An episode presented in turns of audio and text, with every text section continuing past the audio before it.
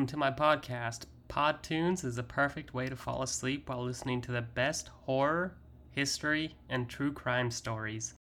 This podcast is presented by Bed Temporis, bedtime stories that will keep you up at night. Last week we dove into Ian Brady and Myra Hindley's heinous crimes together, which became known as the Moors Murders. Today we will be covering the arrest, initial analysis, and later investigation, and wrapping up with the incarceration of Ian Brady and Myra Hindley. This episode includes discussion about murder, sexual assault. Listener discretion is advised. Myra's stepdad, Smith, agreed to return the following morning with his baby's stroller for use in transporting Evans' body to the car before disposing it on the moor. He arrived home at about 3 a.m. and asked his wife to make a cup of tea, which he drank before vomiting and telling her what he'd witnessed.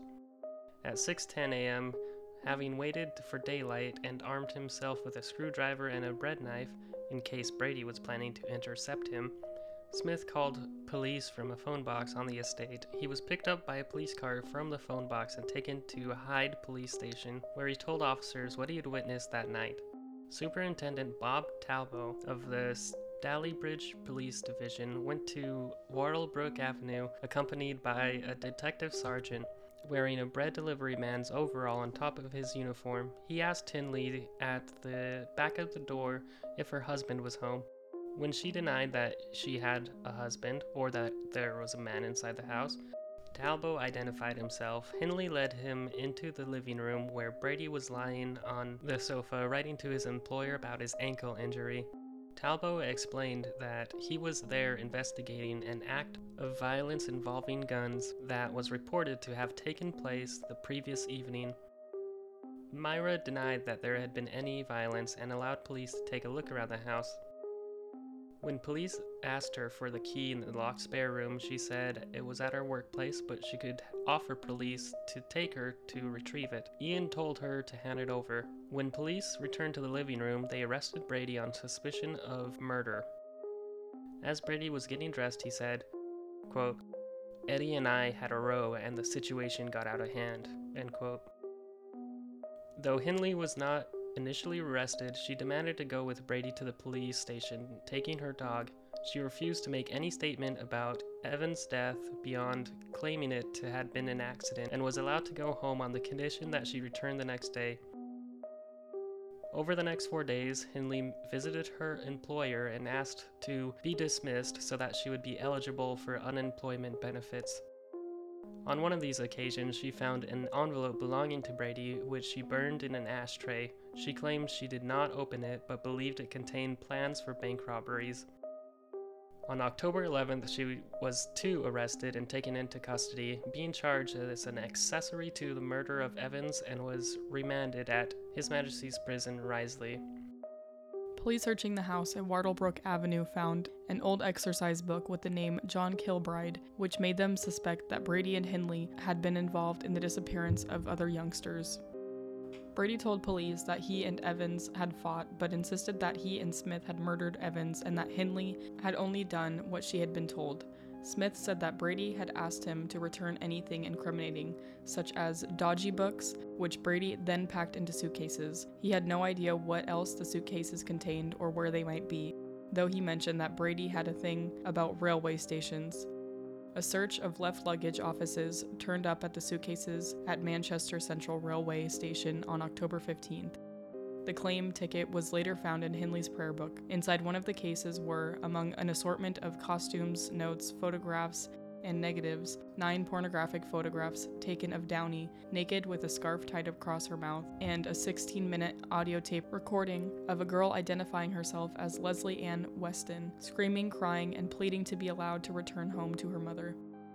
Downey's mother later confirmed that the recording, too, was of her daughter. Officers making inquiries at neighboring houses who spoke to 12-year-old Patricia Hodges, who had on several occasions been taken to Saddleworth Moor by Brady and Henley, and was able to point out their favorite sites along A635 Road. Police immediately began to search the area and on October 16th found an arm bone protruding from the peat, which was presumed at first to be Kilbride's, but which the next day was identified as that of Downey, whose body was still visually identifiable. Her mother was able to identify the clothing which had also been buried in the grave.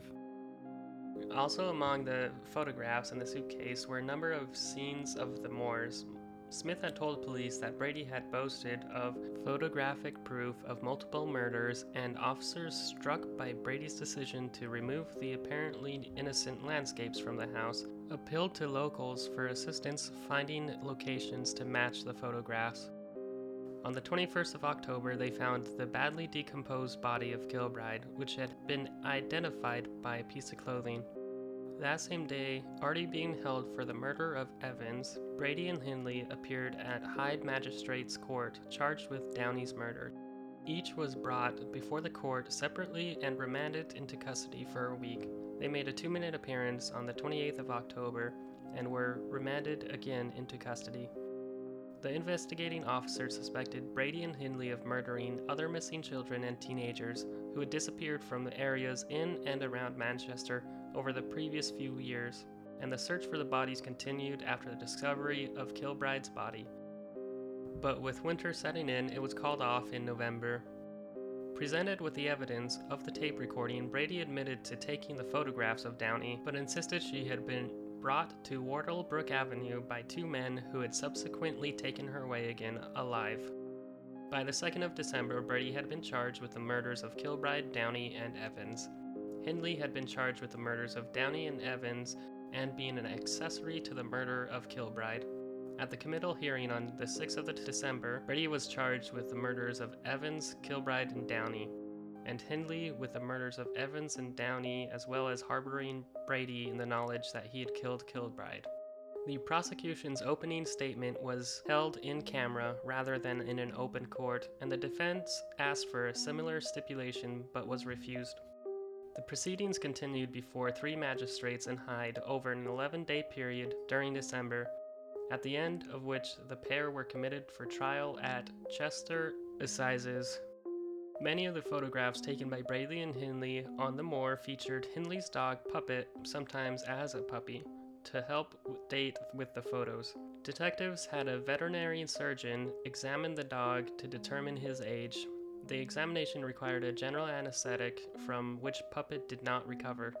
Hindley was furious and accused the police of murdering the dog, one of the few occasions detectives witnessed any emotional response from her. Henley wrote to her mother, "I feel as though my heart's been torn to pieces. I don't think anything could hurt me more than this has. The only consolation is that some moron might have got hold of Puppet and hurt him." In 1985, Brady allegedly told Fred Harrison, a journalist working for the Sunday People, that he had killed Reade and Bennett, something the police already suspected as both lived near Brady and Henley and had disappeared at about the same time as Kilbride and Downey.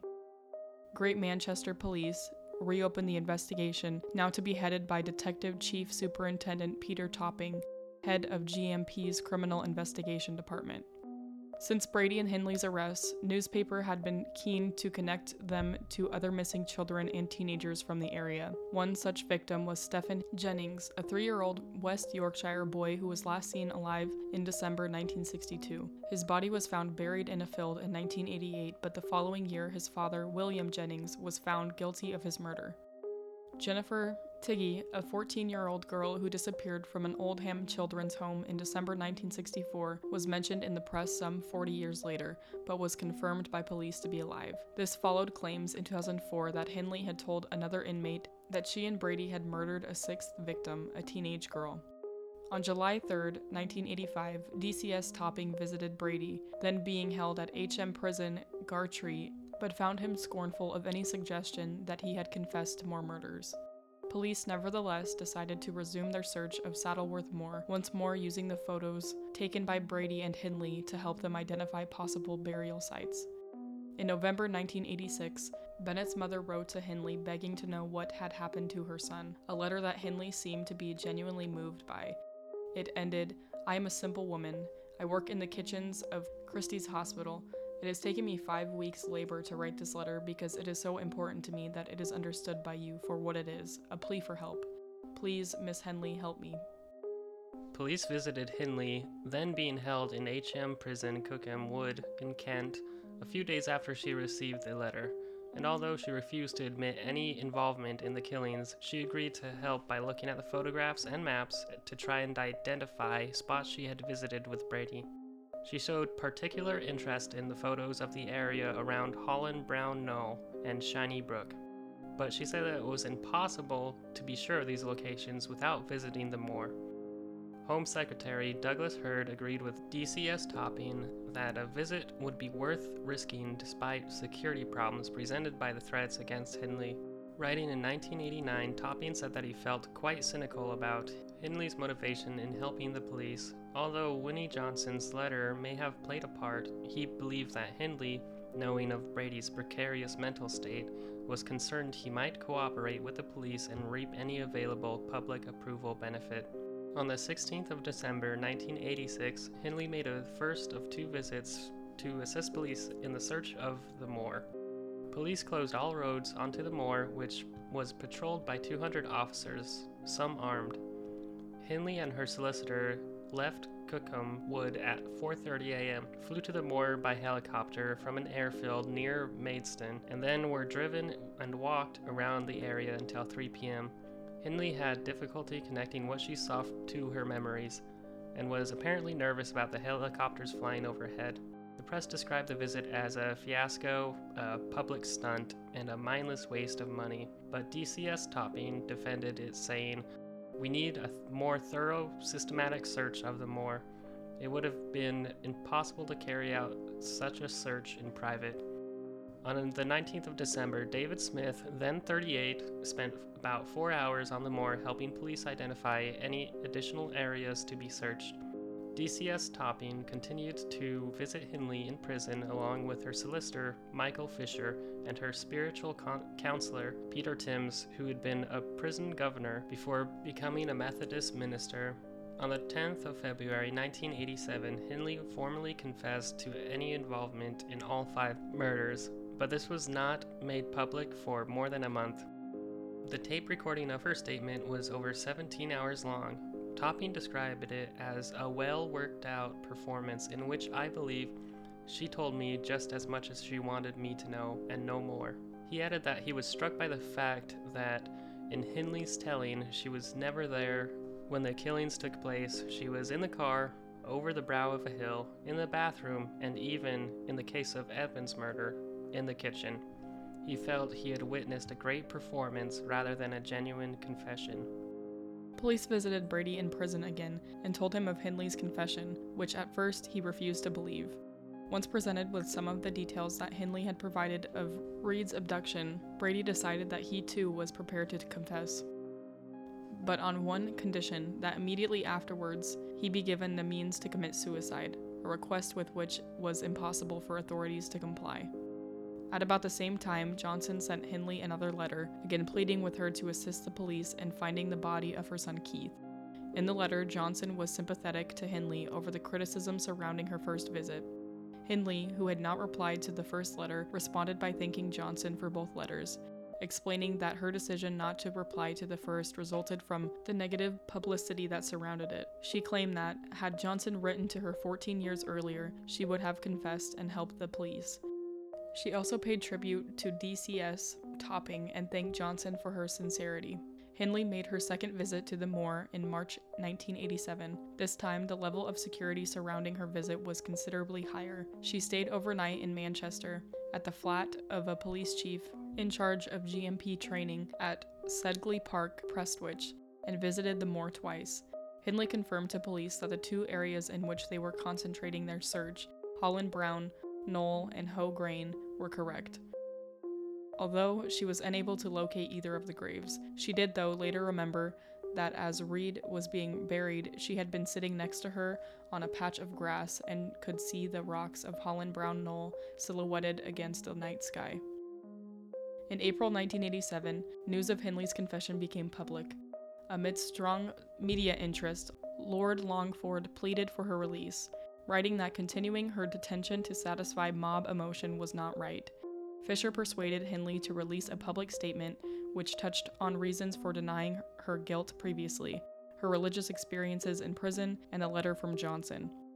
She said that she saw no possibility of release, and also exonerated Smith from any part in the murders other than that of Evans. Over the next few months, interest in the search waned, but Hindley's clue had focused efforts on a specific area. On July 1st, after more than 100 days of searching, they found Reed's body, 3 feet below the surface and 100 yards from where Downey's had been found. Brady had been cooperating with the police for some time, and when this news reached him, he made a formal confession to DCS Topping. And in his statement, the press said that he too would help police in their search. He was taken to the moor on the 3rd of July, but seemed to lose his bearings, blaming changes in the intervening years. The search was called off at 3 p.m., by which time a large crowd of press and television reporters had gathered on the moor. DCS Topping refused to allow Brady a second visit to the moor before police called off their search on the 24th of August. Brady was taken to the moor a second time on the 8th of December and claimed to have located Bennett's burial site, but the body was never found. Soon after his first visit to the moor, Brady wrote a letter to the BBC reporter giving some sketchy details of 5 additional deaths that he claimed to have been involved in. A man in the Piccadilly area of Manchester, another victim on Saddleworth Moor, 2 more in Scotland, and a woman whose body was allegedly dumped in a canal. Police, failing to discover any unsolved crimes matching the details that he had supplied, decided that there was insufficient evidence to launch an official investigation. Hindley told Topping that she had knew nothing of these killings. Although Brady and Hindley had confessed to the murders of Reade and Bennett, the Director of Public Prosecutions decided that nothing would be gained by a further trial. As both were already serving life sentences, no further punishment could be inflicted. In 2003, the police launched Operation Maida and again searched the moor for Bennett's body, this time using sophisticated resources such as a U.S. reconnaissance satellite which could detect soil disturbances. In mid-2009, the GMP said that they had exhausted all avenues in the search for Bennett, that only a major scientific breakthrough or flesh evidence would see the hunt for his body restart, and that any further participation by Brady would be via walking through the moors virtually using a 3D model, rather than a visit by him to the moor. Donations from the public funded a search by volunteers from a Welsh search rescue team in 2010. In 2012, it was claimed that Brady may have given the details of the location of Bennett's body to a visitor, a woman who was subsequently arrested on suspicion of preventing the burial of a body without lawful excuse. But a few months later, the Crown Prosecution Service announced that there was insufficient evidence to press charges. In 2017, the police asked a court to order that the 2 locked briefcases owned by Brady be opened, arguing that they may contain clues of the location of Bennett's body. The application was denied on the grounds that the prosecution was likely to yield no result. The victims were 5 children: Pauline Reade, John Kilbride, Keith Bennett, Lesley Ann Downey, and Edward Evans, aged between 10 and 17. At least 4 of whom were sexually assaulted. The bodies of 2 of the victims were discovered in 1965 in graves dug on Saddleworth Moor. A 3rd grave was discovered there in 1987, more than 20 years after Brady and Hindley's trial. Bennett's body is also thought to be buried there, but despite repeated searches, it remains undiscovered. The pair were charged only for the murders of Kilbride, Downey, and Evans, and received life sentences under a whole life tariff. The investigation was reopened in 1985 after Brady was reported as having confessed to the murders of Reade and Bennett. After confessing to these additional murders, Brady and Hindley were taken separately to Saddleworth Moor to assist in the search for the graves. Characterized by the press as the most evil woman in Britain, Hindley made several appeals against her life sentence, claiming that she was a reformed woman and no longer a danger to society. But she was never released. She died in 2002, aged 60, after serving 36 years in prison. Brady was diagnosed as a psychopath in 1985 and confined in the high-security Ashworth Hospital. He made it clear that he never wished to be released and repeatedly asked to be allowed to die. He died in 2017 at Ashworth, aged 79. The murders were the result of what Malcolm McCullough, professor at forensic psychiatry at Cardiff University, described as a concatenation of circumstances. The trial judge, Mr. Justice Fenton Atkinson, described Brady and Henley in his closing remarks as two sadistic killers of the utmost depravity. Their crimes were the subject of extensive worldwide media coverage. Thank you for listening to this episode of PodTunes. PodTunes is updated on a weekly basis, so be sure to tune in next week.